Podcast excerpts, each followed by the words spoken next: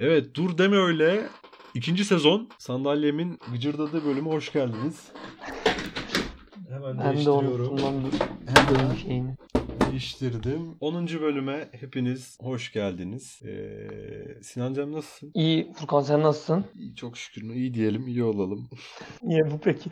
Şükürcü gördüm seni bugün. Öyle, ne yapacaksın işte. Hayat şartları. Bugün tabii özel bir durum var yayınımızın. Evet, koronavirüs şartlarından dolayı ayrı evlerden yapmak zorunda kaldığımız bir yayın olacak. O yüzden evet, bence dinlemeyin. Zaten çok da dinlemiyordunuz. Abi buna ağlayamazsın artık, yeter ya.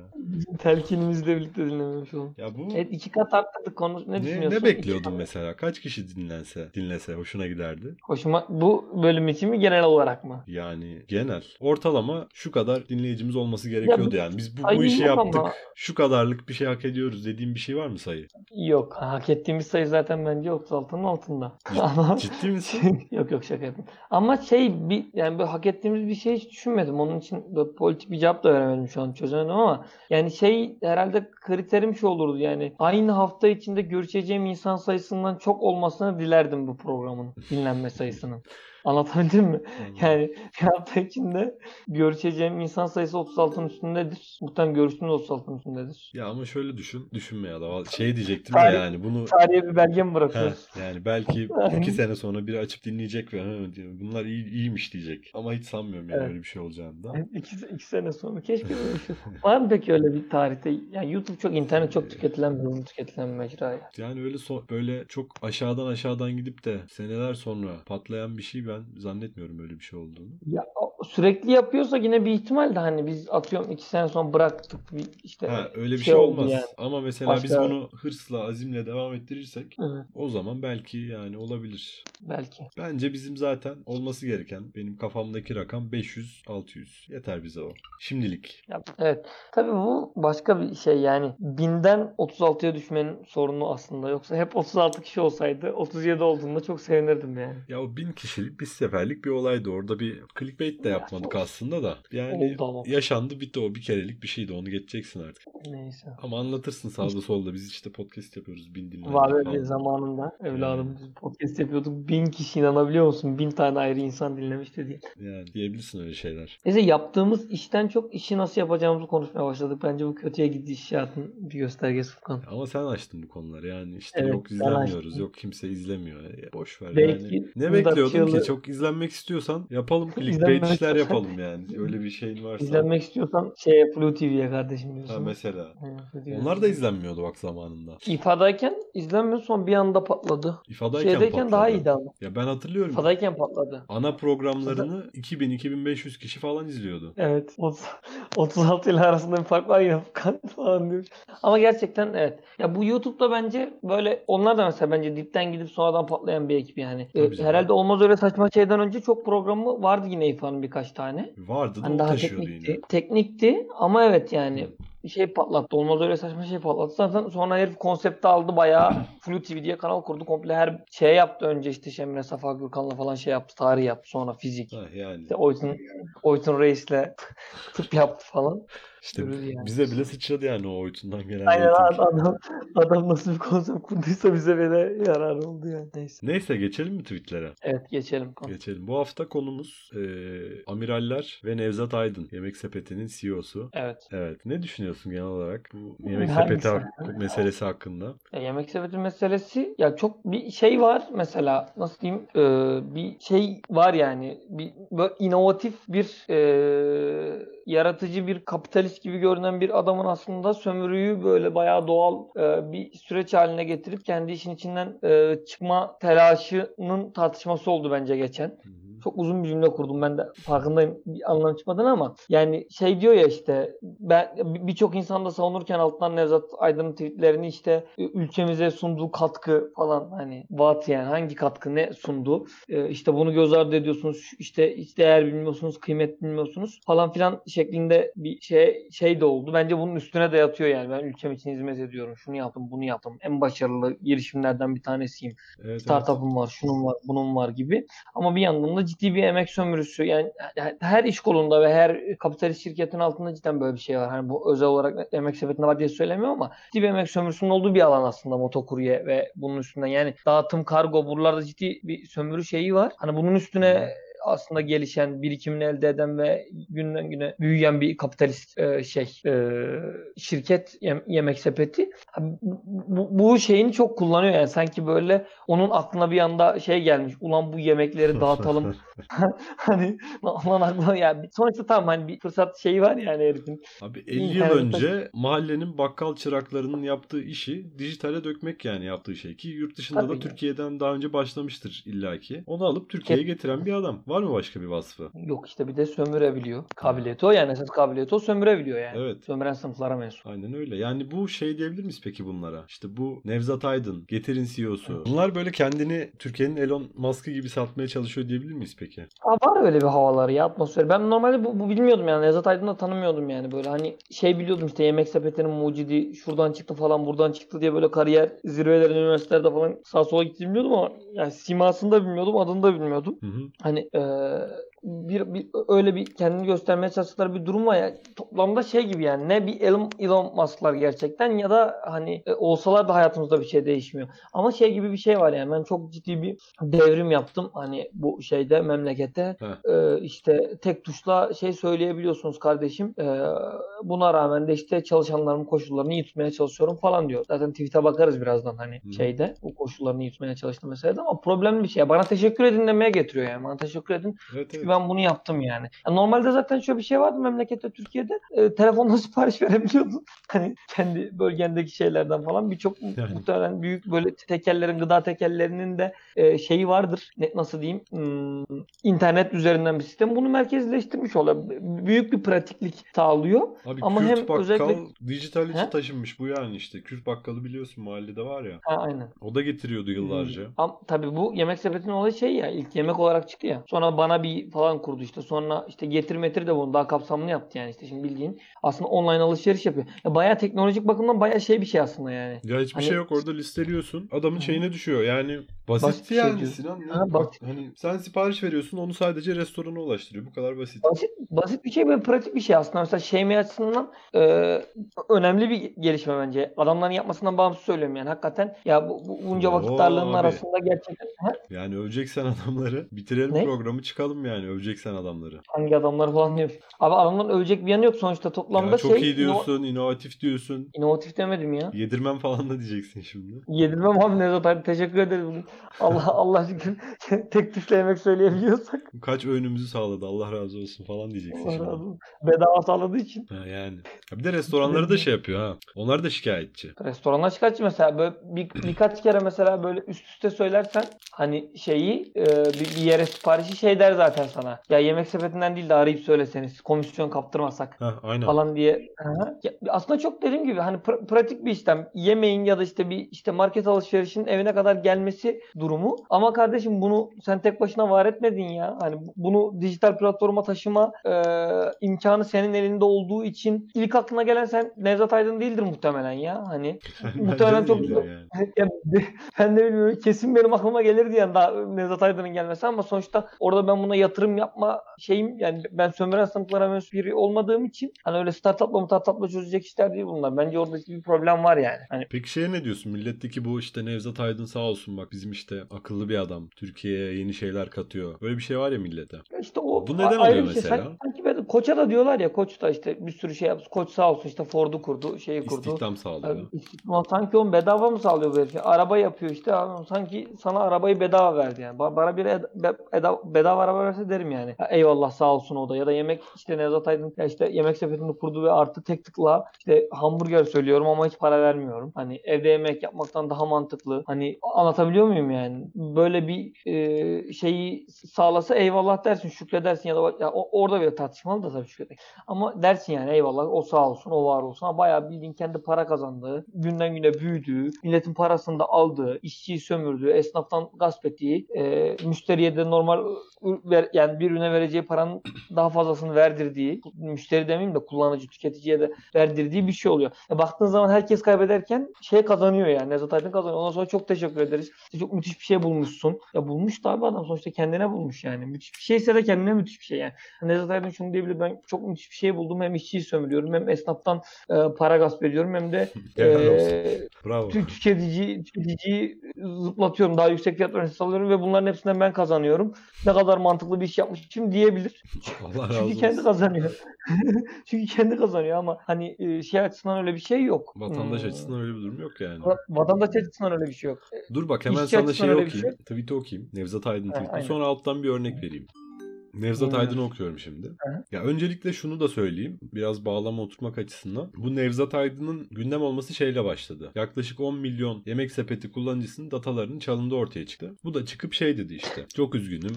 Hep öncelerdik biz kullanıcıların güvenliğini. Ama oldu böyle bir şey. Bunları işte elimizden geleni yapacağız da ne yapabilirsen artık yani. Bir şey de yapamazsınız. Bir kere çıkmış, abi, 10 milyon düşmüş data yani. Kaybolduysa 10 milyon data kaybolduysa kesin bir şeydir yani. Hayır, satılmıştır bence yani. Önceliğin olan bir şey bu hale düşüyorsa önceliğin olmayan şeyler ne oluyor acaba yani? Neyse oradan da işte bu adam gündem olunca sen zaten bak senin kuryelerinin halini falan da biliyoruz diye yüklenmeye başladı bazı insanlar haklı bir şekilde. O da işte bu eleştirilere cevaben şöyle bir şey yazmış. Avrupa standartlarında sektörde benzeri olmayan kapsamda güvenlik ekipmanları, işe giriş sürecinde zorunlu kılınan uzmanlar tarafından verilen sürüş eğitimi, evlilikte ve çocuk doğumunda çeyrek altın. Bunları veriyormuş. Bunlar aladığı haklar. Aynen. Yani bu kask veriyor. Benzeri olmayan güvenlik ekipmanları dediği. Dizlik veriyor.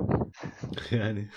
Ya burada şöyle bir şey var. Sektör çok problemli ya. Evet. Yani iş kolu gerçekten problemli bir iş kolu yani. Mesela geçen yıl 160 civarında motokurye öldüğüne dair bir şey okumuştum geçen. Yani anlatabiliyor muyum? Bir yılda 160 tane motokuryesi ölebiliyor yani. Bu hem hız şeyine çok baskılıyorlar. Onlara da geliriz birazdan. Hem de işte abi hani güvenlik önlemleri çok zayıf. Ama kardeşim sen işte Elif Ana Pitek yapıp motokuryesine dizlik vermiyorsan veriyorsun diye sektörde benzeri olmayan kapsamda güvenlik ekipmanları mı oluyor yani? Hani bir şey ifade ediş biçimiyle de alakalı bir problem var yani. Yani köşedeki pideci muhtemelen sağlayamıyor, yapamıyor. Motokuryesine de sağlayamıyor. Hani ya da sağlamıyor. O da sağlamıyor aslında baktığın zaman. Hani biraz da şey yapalım yani.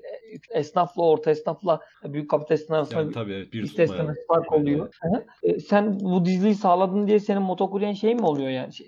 Motokuryene şey mi sağlamış oluyorsun iş içine? Benzer olmayan kapsamda güvenlik sektörde benzer. Sektör zaten problemli bir sektör yani. Neyse. Şimdi ben bu meseleyi Deniz'e sordum. Deniz Durdu'ya. Üniversitus'la yaptıkları bir araştırma vardı kuryelerle ilgili. Evet, onun çok kapsamlı bir raporu vardı. Evet. Aynen. O bu işi biliyor diye ona sordum. Nasıl? Doğru mu bu adam? Nevzat Aydın doğru mu söylüyor diye. O dediğin gibi şeyler söyledi. Yani iş kolu çok kötü. Evet doğru söylüyor. Bırakın adamın peşini dedi. Neyse sektör çok kötüymüş.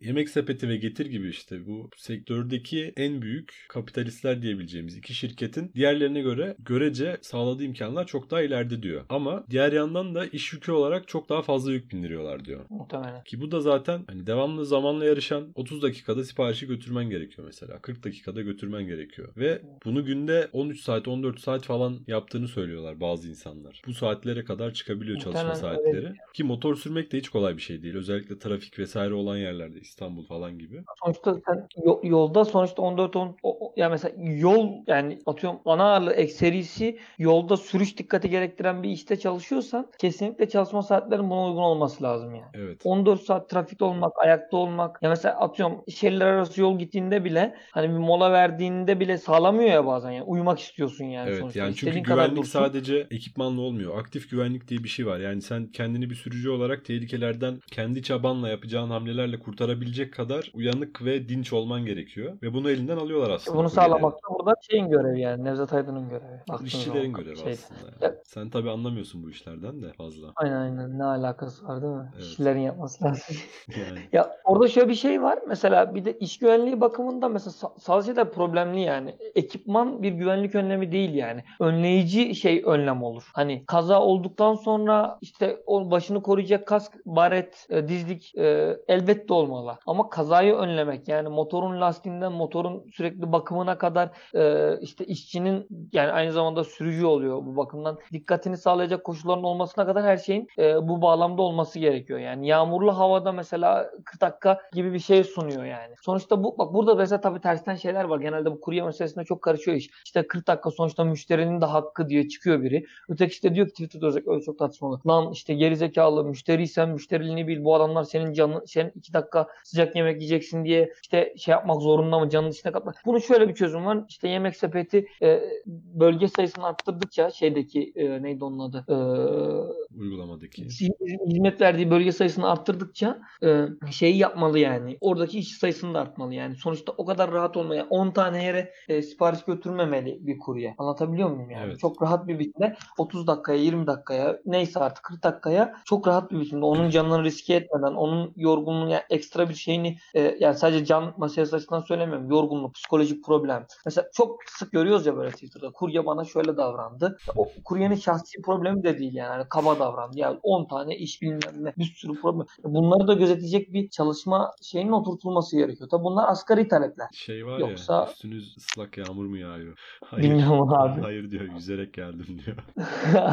Ama mesela o soruyu cevap verir yani bir kurye. Yani ıslak bir şeydi. Anasal. Mesela işte psikolojik olarak şöyle oluyor abi. Yani adam sıcak evinde vatandaş. Ben ona yemek götürüyorum gibi bir şey oluyor. Ama öyle bakmamak lazım meseleye. Ben hani öyle şey çıkışları da doğru. Duygusal vicdana seslenen çıkışları da doğru bulmuyorum. Evet. İnsanlık yapmak başka bir şey. Kurye öküz gibi davranmanın anlamı yok. O da hani o da problemli bir yaklaşım ama sonuçta burada esas sorun. Evet bir ara öyle bir tavır modaydı. Şey de söylemeyi verin canım. Kuryeler zaten patır patır ölüyor her gün. Bir tane tabii de ihtiyacınız yoksa onu söylemeyi verin. Ha, pandemi ilk çıktığında evet. Öyle bir tavır vardı. Ona ne diyorsun? Ya, onu biz sanki yine konuşmuştuk ama sonuçta abi şey ya bu şöyle bakarsan o zaman şu kapitalist sistem içinde bak şuna döner bu iş o zaman.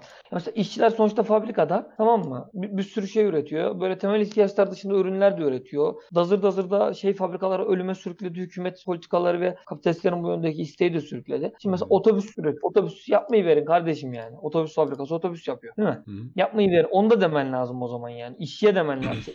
İşte vatan tüketiciye demen lazım. İşte bu iş böyle bir şey değil yani. Üretimden kaynaklı problem var. Üretim bazlı bir problem var burada da yani. Evet. Hani yemek sepetinin CEO'su diyorum. Yemek sepetinin sahibi kazansın diye böyle bir şey dönüyor. Yoksa pekala yemek söylersin ama bu yani bir yerden yemek söyleyebilirsin. Bir kargo sipariş verebilirsin pandemi döneminde ama burada mesele senin tutumun belirleyici. Buradaki tüketim meselen değil. Esas bu kuryelerin mücadelesinde nerede durduğun meselesi. Yani sen vicdanen şunu yapan bence şu vicdanen Nevzat Aydın'ı savunup aynı zamanda da sipariş vermiyor olabilirsin yani. Kuryelere yazık diye. Hani şey bakımından. Mesele o değil yani. Burada Yemeksepeti işçilerin işte Yemeksepeti İşçileri Komitesi'nin Twitter hesabı da oradan takip edebilirsiniz.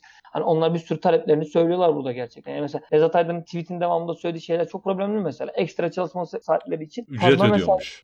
Ücret ödüyor. Yani adam çalıştığı için ücret ödüyor yani. Hani bunlar enteresan şeyler yani. Millet şey bakımından yani. Ya da mesela aylık ortalama 600 TL yemek kartı ödemesi günlük 25 TL tekabül ediyormuş. Yani 14 saat çalışan bir insan için günlük 25 TL yemek çok problemli bir ücret yani. Hani şey çıkmıştı ya bir ara YouTube'da falan vloggerların. Komik bir rakama aldım bunu falan diye komik rakam şey tartışması var diye.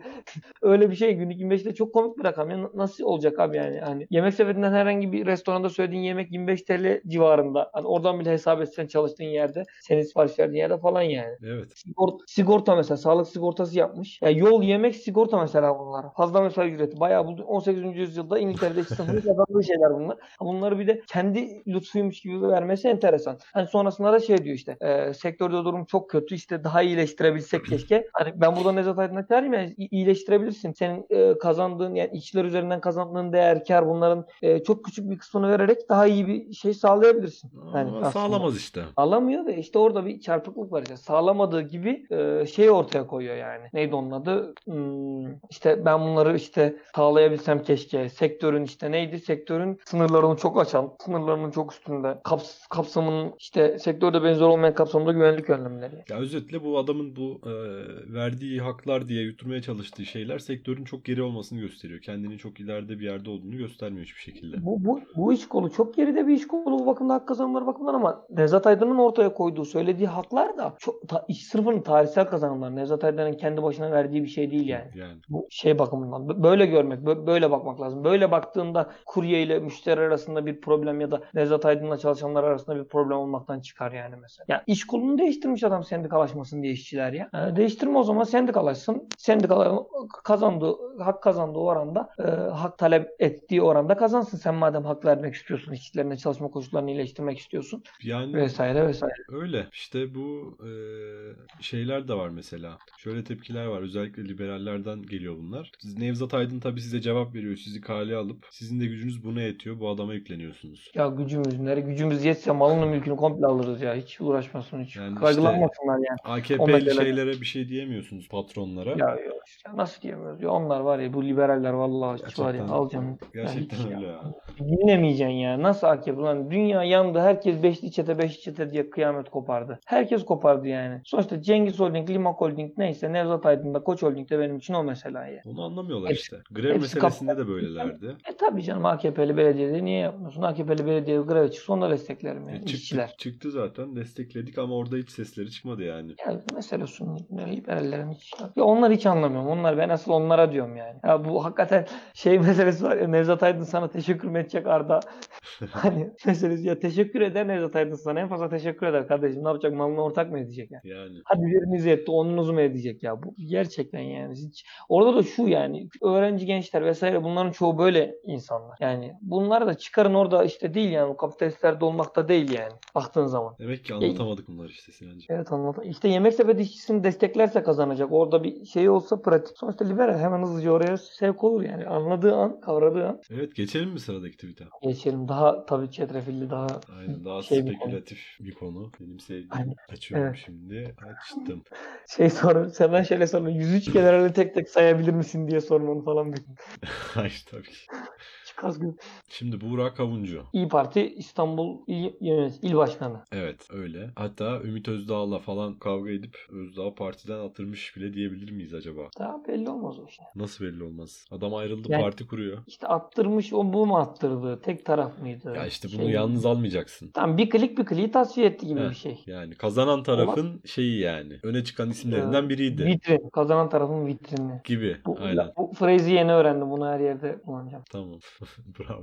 Evet. Okuyorum tweet'i. Neyse evet. Dur tweet'i okuyayım öyle ya da şey yapsan. Biraz bağlam atarsın ortaya. Hı. Emekli ya da çok kötü okudum. Emekli ya da muvazzaf güvenlik bürokrasisinin siyasi görüşler üzerinden taraf olması ülke için en büyük tehlikedir ünlem. Siyaset siyasetçi tarafından yapılır. Demokrasiye tehdit kim tarafından kime karşı yapılırsa yapılsın kabul edilemez. Ülkenin gerçek gündemi yoksulluktur. Bu şey ne ya? Bir şey oluyor. Ülkenin gerçek gündemi yoksulluktur. Ne yapalım? Sadece yoksulluk mu konuşalım yani? Ya sonuçta bunlar bir de yoksulluk, bunlara bağlı şeyler yani. Yani evet, bir de yoksulluk açısından ne önerdikleri şey de ne mesela İYİ Parti'nin? Ya AKP giderse biz salacağız diyor yoksulluk şeyini. Daha iyi olacak diyor yani. Bu. Daha iyi olacak. Çok iyi bir çözüm. Böyle bir çözüm mü var yani? Ya sen onun yapmadığı şeyi ne yapacaksın falan, işte tabii orada da inovatif fikirleri vardır yani. Nevzat Aydın'dan bağımsız değildir bence şey yani, kafa bakımından. Ya bağımsız değildir derken aralarında bir ilişki vardır gibi bir şey çıkmasın. Ya vardır yoktur demiyorum. Yani kafa olarak aynı kafa yani. Yani evet. Neyse bu şey nedir ya? Emekli amirallerin, ben çok bakmadım o olaya. Abi çok bir mevzu yok. İlk başta Şentop meclis başkanı bir şey atıyor. Montrö'yü kaldırma hakkımız var yani. Böyle bir şey var. Hani. Ama bunu sonra işte Erdoğan ya da yine Şentop açıklanıyordu. Ama bunu kullanmayacağız. Hani. Ama şöyle bir şey oluyor. Bir yanda Montrö Boğazlar Sözleşmesi. Sen uluslararası işler okuyorsun. Anlarsın bu işlerden Furkan'cığım. İşte kaldırılması gündeme geliyor. Evet. Kaldırılması gündeme geliyor ve akabinde bunun kaldırılmayacağı da söyleniyor hemen. Ama buna rağmen 103 tane emekli amiral, emekli ordu mensubu bir bildiri yayınlıyor. Bu şeyi kaldırmayın. Bizim aleyhimiz olur. Neydi onun adı? Ya bunlar anladığım kadarıyla Mavi Vatancı ekipten.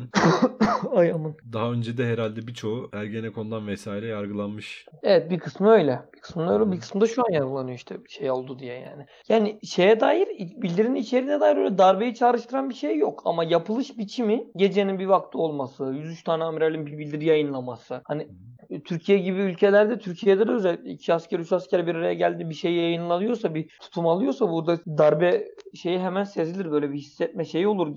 Siyasal geleneğe bakımından böyle bir algı olur yani, öyle hani çok şaşırılacak bir şey değil. Hani bir kısımda şey demiş, bunun darbeyle hiç alakası yok. Ya sonuçta gecenin bir vakti nasıl hiç alakası yok yani. Bir de 103 tane genel, ya hiç alakası buradan bak şimdi bu iki ucu çok tehlikeli bir şey. Buradan bir bu amirallere dair bir darbe çağrışımı yaptırmak istemiş mi çok belli yani. 103 tane amiral Montrö'yü beklemiş gibi bir anda organize oluyorlar. Hani ben böyle bir, bunlar hiçbir bir network içinde değil oldukları bir kere aşikar. İletişim içinde oldukları aşikar. Çeşitli siyasal dayanakları, çeşitli ekonomik, bu kapitalistlere kastediyorum, dayanakları olduğu aşikar. Evet. Orada bir hani yekten darbe şey yapmasa da biçim bakımından, çıkış bakımından ordunun siyasi bir şeye müdahale etmesi durumunu çağrıştıran şeyler var. Ordunun siyasi bir şeye müdahale etmesi durumu hani şey tartışma tutmuş. Asker siyaset yapamayacak mı? Ya yapacak da kardeşim, silahlı bir gücün kurum olarak siyasete dahil olması çok antidemokratik bir şey yani. Hani orada kastedilen bu. Ama şimdi işin ters ucuda Türkiye'de darbeci olmak için, terörist olmak için şey olmaya gerek yok. Tek parti yönetiminin nezdinde. 103 tane amiralle bir şey yayınlamanın şeye gerek yok. Yani hakkını arayan işçi, mazot parasından şikayet eden çiftçi, bilmem, bunların hepsi darbeci olduğu zamanda bu memlekette. Evet. Hani bu iki uçlu bir tartışma var burada yani şey bakımından. Evet. Hani burada hani tutup ben hani bizim yapacağımız iş şu olmaz tweet yorumlarken siyaset bilimciler gibi analiz. İşte bu daha derin otoriterleşmenin karşısına çıkmış, daha gerçekte otoriterleşme gibi saçma sapan şeyler söylemeyeceğiz burada yani şey bakımından. Ama mesele şu, bir antidemokratik bir girişim var toplamda. Onun karşısında da bu antidemokratik girişimi, daha önce antidemokratik darbe girişimlerini kendi antidemokratik çizgisinde lehine kullanmış bir yönetim, tek parti yönetiminin kullanması söz konusu. Hemen başta darbe oluyor aman işte hemen şuraya şey yapalım. Bir sürü demokratik hakkı gasp etmenin bir yöntemi olarak sunacak. O zaman da Allah'ın bir lütfu demiştik. Bugün de buna döndürüyor işi yani hani şey bakımından. Yani tamam hani 103 tane amiralin çıkışı çok demokratik bir şey çağrıştırmıyor. Evet. Buradan demokratik bir şey de çıkmaz. Kimse de buradan şey yapmasın. Bir sürü genç, ben hani yaşıtımız, akranımız, arkadaşlardan da çok görüyorum işte böyle paylaşıyorlar işte sahip çıkmak. Bunlara sahip çıkmanın bir manası yok. Buradan Türkiye gençliğinde, Türkiye halkında bir yarar çıkmayacak çok açık. Evet. Hani amirallerden ne olacak şey yani. Şimdi Montrö meselesine geleceğim ben. Özellikle senin görüşünü merak ediyorum ben orada. Montrö'ye dair hani şeyden kalırsa ne olacak, çıkarsa ne olacak? Bu şeyden yani emekli ya da şey yapan ordu mensuplarından siyasi olarak ya da gençliğin önüne bir şey çıkar sunmayacaklar. Ama tersinden tek parti yönetimi de buradan başka bir şey zorluyor yani. Bu çıkışı da daha antidemokratik bir çizgi. Yani sonuçta 100 tane amiralin çizgisi antidemokratik bir şey çağrıştırıyor. Ama işte HDP'li vekilleri yani meclisten vekili fezleke ile hapishaneye gönderme işini şey yapmadı. Siyasi parti kapatma tartışmasını bugün o 103 amiral yapmıyor. Bunların hepsini tek parti yönetimi yapıyor. Ya da üniversitelere kayyum atama işini şey yapmıyor. 103 amiral yapmadı bugün. Şey yaptı. Tek parti yönetim yapıyor. Bunları görmek lazım. İşte çok trajikomik. Yani çok enteresan bir durum. Mesela şimdi geçen bir tweet gördüm. Şimdi bulamadım onu. Bulsaydım aslında onu da önerecektim sana. YÖK bir açıklama yapıyor işte bu darbe girişiminin karşısındayız gibi. Biri de mentionlamış şey demiş. Oğlum seni darbe kurdu lan. Hani senin şeyin Milli Güvenlik Konseyi yani. Hani anlatabiliyor muyum bir şey bakımından? Ya çok garip tartışmalar var. Türkiye tarihinde darbeler de enteresan olduğu için. Şimdi şey çıkıyor.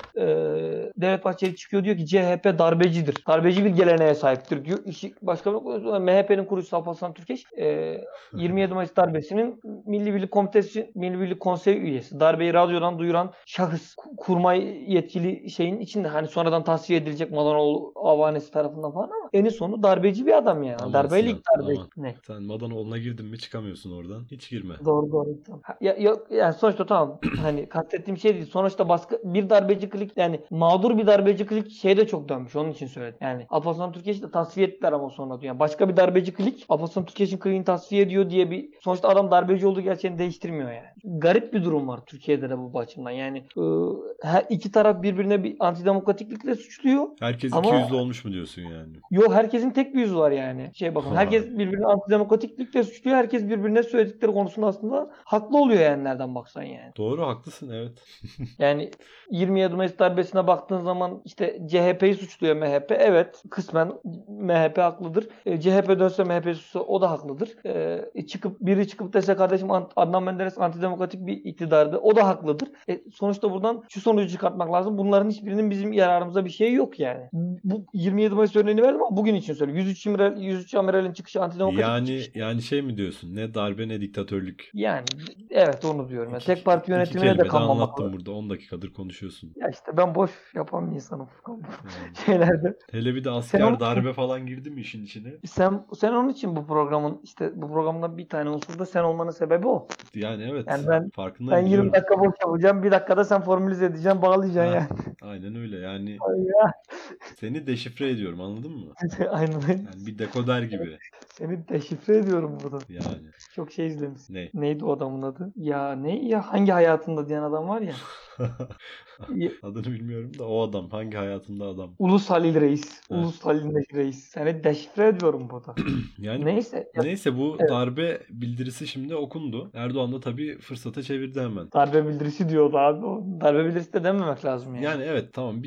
Yani yanlış anlaşılır. Emekli amiraller rahatsız bildirisi. Tamam, okundu. Ya bunlar ama kendini şeyden falan savunabilirler. Biz sonuçta Montrö üzerine yazdık. Montrö'de siyaset üstü bir meseledir. Savunması bu olur. Bak, ben sana diyorum. Öyle diyor zaten. Savunan öyle savunuyor. Montrö yani, bağımsızlığı meselesidir. Bağımsızlığın siyaseti olmaz diyor. Yanlış anlamayın ama diyor, biz tabii ki sizin memleketi nasıl yöneteceğinize karışmak gibi bir derdimiz yok. Ama bizden söylemesi. O olaya dikkat edin diyorlar. Ama tabii senin dediğin gibi yani 3 tane darbe görmüş memlekette 103 tane üst düzey rütbeli emekli asker böyle bir şey yaptığı zaman altını çiziyorum. Yani tabii ki Erdoğan da bunu affetmeyecektir yani. Ki bir de ya sonuçta şey de değildir yani. Sen bunu amiral olarak yayınlıyorsun. Yani orada çıkıp kendi isminle, kendi adına yayınlasan, teker teker çıkıp konuşsan belki başka bir şeye evriltebilirsin işte dersin yani. Ne alakası var? Ben burada kendi adıma işte kurumsal bir tecrübem var. Çalıştım, bu meseleler üzerine de bir şeyler biliyorum. O yüzden böyle düşünüyorum demek gibi yansıtıyorlar sanki ama bayağı örgütlü bir şey yani yaptıkları aslında. 103 tane işçi deseydi ki kardeşim biz Montrö'den çekilmesini doğru bulmuyoruz, bir bildiri yayınlasaydı. Evet, hiçbir şey olmazdı. Erdoğan yine bunları darbeci ilan ederdi. Ya o zaten darbeci ilan etmeye yer arıyor da. Ama işte darbeci olmazdı. 3 tane için darbeci olmazdı yani. Evet. O aralarında öyle bir fark var yani. Bunların bu bildirinin darbeyi olup olmamasından bağımsız, darbe bildirisi olup olmamasından bağımsız antidemokratik bir çizgi taşıyor ve bunun önünü açarsan junta gibi, darbe gibi antidemokratik bir şeyi de enstitüyü de yerleştirmeye çalışır memleketin içinde. Ama bunun önünü açmayacak, önünü kapayacak en son kişi Erdoğan'dır Türkiye'de. Evet yani burada Erdoğan'ın arkasına da dizilmeye gerek yok. Tabii yani. Darbeyi anımsatıyor diye. Aynen. Sonuçta zaten... orada hakikaten senin az önce formülize ettiğin o muhteşem ne darbe ne tek parti yönetimi ve bunların karşısında bizim çıkarımıza bir şey olmayacak şey ifadesi en sonuç oluyor. Peki çıkalım mı Montrö'den, ne diyorsun? İşte orada tartışma şimdi Erdoğan çok kurnaz bir, bence güzel bir ifade. Yani güzel derken yani kendi açısından ne demiş? Daha iyi bir seçenek gelirse önümüze hani yapabiliriz, onaylayabiliriz. Ama bunu bana her şey için kullanabilirsin gibi geliyor yani. Mesela sen bana gelsen desen ki Sinancığım ya hani yemek yiyelim abi, ne yiyelim? İşte makarna yaptım, ne dersin? Diyebilirim ben, daha iyi bir seçenek sunarsan makarnayı reddedebilirim falan. Hani çok böyle nasıl diyeyim, bayağı bildiğin. Bütün belirsizliği. Aynen yani. Yani nasıl diyeyim ya, şu tişörtü alayım mı desem ben sana, sen dersin abi yo, daha iyi bir seçenek gelirse hani o tişörtü almayabilirsin gibi. Ama Montrö'nün esas meselesi şu. Montrö şu bakımdan kritik. 1934'e kadar, Montrö imzalana kadar yani İstanbul işgal altında. 34'e kadar mı? Kaçta imzalanıyor Montrö? 34'e kadar işgal altında mı İstanbul? Tabii işgal altında yani. 34'e kadar. Tabii. Ya Montrö kaçta imzalanıyorsa işte. 34'e kadar. Abi bakıyorum şimdi Montrö sözleşmesi 34 olması lazım, yanlış olmasın. Ya asker bulunduruyordur sadece İngiliz. 36'ymış. 36'ymış yani. 36'ya kadar işgal altında değildir yani İstanbul. İşgal altında, nasıl işgal altında? O asker bulunduruyor. Mustafa Kemal'in kendi gitmesi bile 28'i 30 1930'u buluyor. Fiilen işgal bunun adı şimdi. Sen hükümetini almışsın, İstanbul'dan şeye taşımışsın, Ankara'ya taşımışsın. Yani bir Kurtuluş Savaşı'nın üstüne inşa etmişsin ama. Tamam. Ya sen şimdi uluslararası ilişkiler öğrencisi olduğu için literatürdeki böyle kelimelere takılıyorsun. Yani buna bir şey demiyorum da. Tamam, geçtim hadi. Tamam, işgal. Ya sonuçta asker bulunduruyor. Yani Birinci Dünya Savaşı'ndan galip çıkmış devletler orada asker bulunduruyor. Ya ama abi İncirlik'te de Amerikan askeri var mesela. Amerikan abi işgali altında biz yani. Sonuçta uluslararası ilişki, bak burjuvazinin hukukuna bile, ben Amerikan işgali altındayız, başka bir tartışma da, burjuvazinin hukukunda bile karşılıklı bir sözleşme şey var burada yani, anlaşma var yani. Ya orada bir müzakere döneminde bir aralık vardır. Orada belli bir miktarda asker tutuyordur İngilizler diye tahmin ediyorum. Tam ya, kesin bilgim yok ama. 1914 bu adamları işgal etmiş mi? 1918. Evet. Özür. Ondan sonra hiç çıkmamış. Niye çıkmamış? Çünkü sen Lozan gibi ana sınırları, main sınırları belirlediğin bir anlaşmada, Lozan sorunu, bak bunlar size derste öğretiyorlar. Furkancığım falan diye çıkış yapıyor. Lozan gibi ana sınırları belirlediğin bir anlaşmada çözemediğin bir sorun var. Birkaç sorun var. En önemlisi Boğazlar. Evet. Değil mi? Şimdi orada ne? Çünkü Doğu, Sovyet Rusya başka bir öneri sunuyor. Batı bloğu başka bir öneri sunuyor. Türkiye bunların arasında bir şey çekmeye çalışıyor. O orta yol bir şey bulmaya çalışıyor. Nitekim en sonunda Montrö imzalanıyor. Montrö aslında Türkiye'nin Boğazlar üstündeki tam hakkını garanti eden ve burada herhangi bir başka bir devletin, herhangi bir unsurun asker bulundurmasını neydi onun adı? İşte ekonomik ticari şey bulundurmasını engelleyen bir şey. Evet. Hani. Doğru. Şimdi bugün Montrö niye gündeme geldi? Tartışmaya şuradan bakalım. Yani bugün Türkiye'nin bağımsız özelinde bir şey de gündeme gelmedi. Şimdi bunun usulüne bakmak lazım. Daha detaylı bilgilere sahip olan arkadaşlar düzeltsinler bizi ama ben yanlış bilmiyorsam Karadeniz'e kıyısı olmayan devletlerin Boğazlar'dan ve Karadeniz'de bulundurabileceği, savaş gemisi bulundurabileceği ya da ticaret gemisi bulundurabileceği saat 48 saat. Hı hı. 48 saat dışında bulundurmak istiyorsan bunu engelleyen anlaşma Montrö Sözleşmesi. Hem Karadeniz'e kıyısı olan devletler açısından lehine olan bir şey, hem Türkiye gibi boğazları kontrol eden bir devlet açısından lehine olan bir şey. Böyle şey. Bugüne kadar ticaret meselesini çeşitli anlaşmalarla çözdü. Bir kısım askeri sorundan NATO gibi bir askeri pakla çözdü. Ama sonuçta Ukrayna gibi bir meseleyle gündeme geliyor değil mi? Ukrayna'da çünkü Lavrov çıkıyor, ben asarım keserim. ABD Dışişleri Bakanı çıkıyor, ben asarım keserim. Hani ve sonuçta buradan çıkan bir kriz var. Evet, burada Erdoğan'ın söylemişti, o zaman manidar oluyor. Hani az önce söylediğimiz dalga geçtiğimiz şey gibi bir şey değil. Daha iyi bir teklif gelirse şey yapar. Beni kim kapar diyor yani burada. Eğer ABD diyor burada bu hakkı istiyorsa yani Ukrayna'ya denizden çıkartma hakkını ya da bu işte kabiliyeti kazanmak istiyorsa şimdi benim savunma sanayime yaptırdığım şeyleri kaldırmalı diyor. Neydi onun adı? Yaptırımları kaldırmalı. Bana daha iyi bir teklif sunmalı diyor. Tersinden muhtemelen yani, olur ABD ile anlaşmak olduğu için söylüyorum ama muhtemelen Rusya'da bir yandan bir göz kırpıyor. Dur. Şimdi bu bağlamda başarılı bir politika gibi görünür. Yani ne güzel işte reis onu dize getiriyor, bunu dize getiriyor da burada Türkiye halkının çıkarına ne olacak? Ya da bizim çıkarımıza ne olacak? Mesela genç açısından ben genç bir insan olarak Türkiye'nin geleceğini ne kadar güzel yönetiyor gibi bir sonuç çıkartmıyorum buradan yani. Ne çıkıyor sence? Ya klasik şey vardır ya, filler tepişir, karıncalar ezilir, çimenler ezilir. Hani çok beylik bir laf.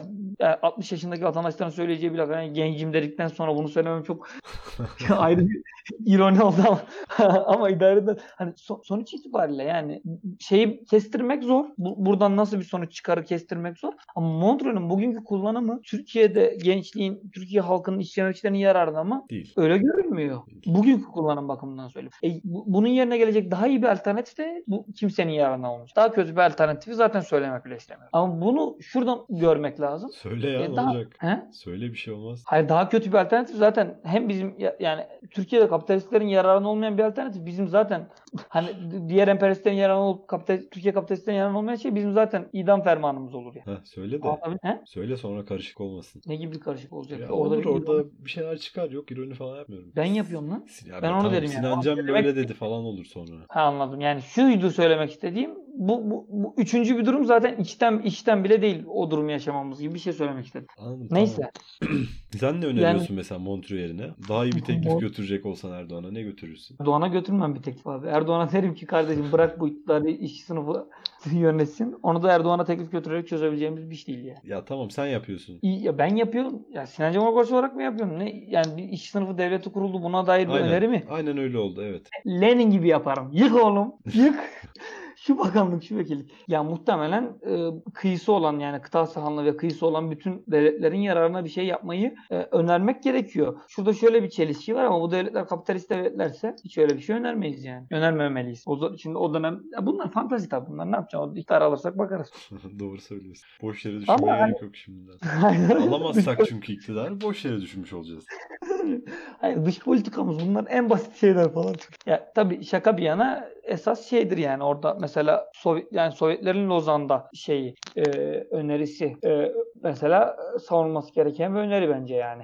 O dönem şartlarıyla yani Karadeniz'e bütün kıyısı olan devletlerin belli başlı gemi geçiş hakkında, şu hakkında diğer devletlerden ayrıcalı olsun ama yönetim tamamen orada bağımsız bir yani şey de kalsın yani. Komisyonda olsun ama komisyonda da Türkiye'nin belli bir ağırlığı olsun. Belli bir ağırlığı olsun ve şey işte ama o Karadeniz devletleri belirleyici olsun orada yani. Gidip İngiltere şeyden karışmasın o komisyona, kardeşim ne alaka diyor yani. O komisyon da Karadeniz'e kıyısı olan devletleriyle sınırlı olsun. Karadeniz ve Marmara'ya. Bizim standart Türk kardeşlerimiz buradan ne anlıyor? Sovyetler bizi işgal etmeye çalışıyor. Bizim işlerimize karışıyorlar. Ya işte İsmet'in orada başarılı diplomat Lozan Fatih var. Değil mi? Başka yani şeyler yok. Kalkmış İngiltere'den gelmiş, o karışabiliyor. Ama Sovyetler karışınca bizi herhalde işgal edecek bunlar. Ya orada ne diyor işte?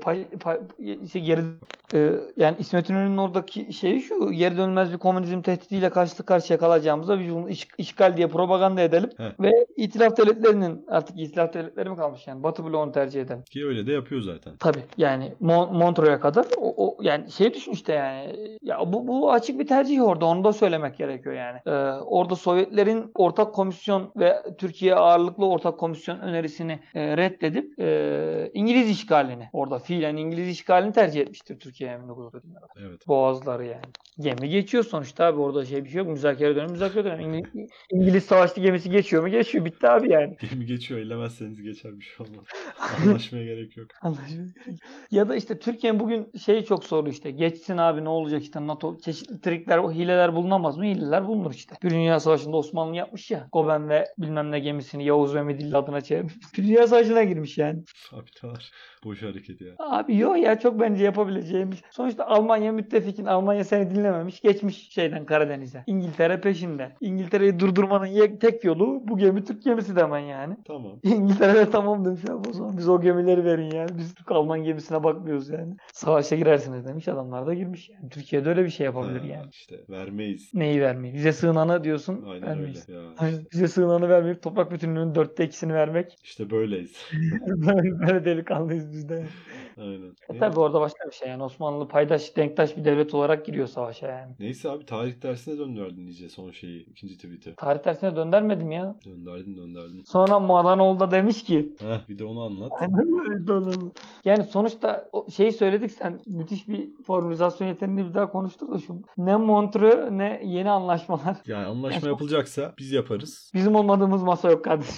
Var işte şu anda, o yüzden çok da umurumuzda değil o masalar. Yok hayır, şeyi eleştirmek lazım. Benim şey şaka yani o. Bu hani biz iş iktidar kurulana kadar bir şey demeyeceğiz diye bir şey yok kardeşim. Türkiye halkının yararına bir anlaşma olması lazım. Yani bizim şu mesela burada mesela NATO meselesi kardeşim. NATO'nun üssü var Türkiye'de. Onlar da def edilecek. Şunlar da gidecek. Herkes gidecek ya bizim memleketimizden, öyle bir şey yok yani. Askeri bakımdan özellikle. Ticari bakımdan başka bir tartışma. Şimdi ticari bakımdan kapitalistlerin yararına bir ticaret olduğu sürece tabii karşısındayız. Tabii petrol alacaksın değil mi? O yüzden böyle temkinli konuşuyorsun. Ya mecbur doğalgaz, petrol, onlar başka benim. Onlara özel bir bölüm yapabiliriz ya bu TV. Bitmedi çıkar sonra da. Olur.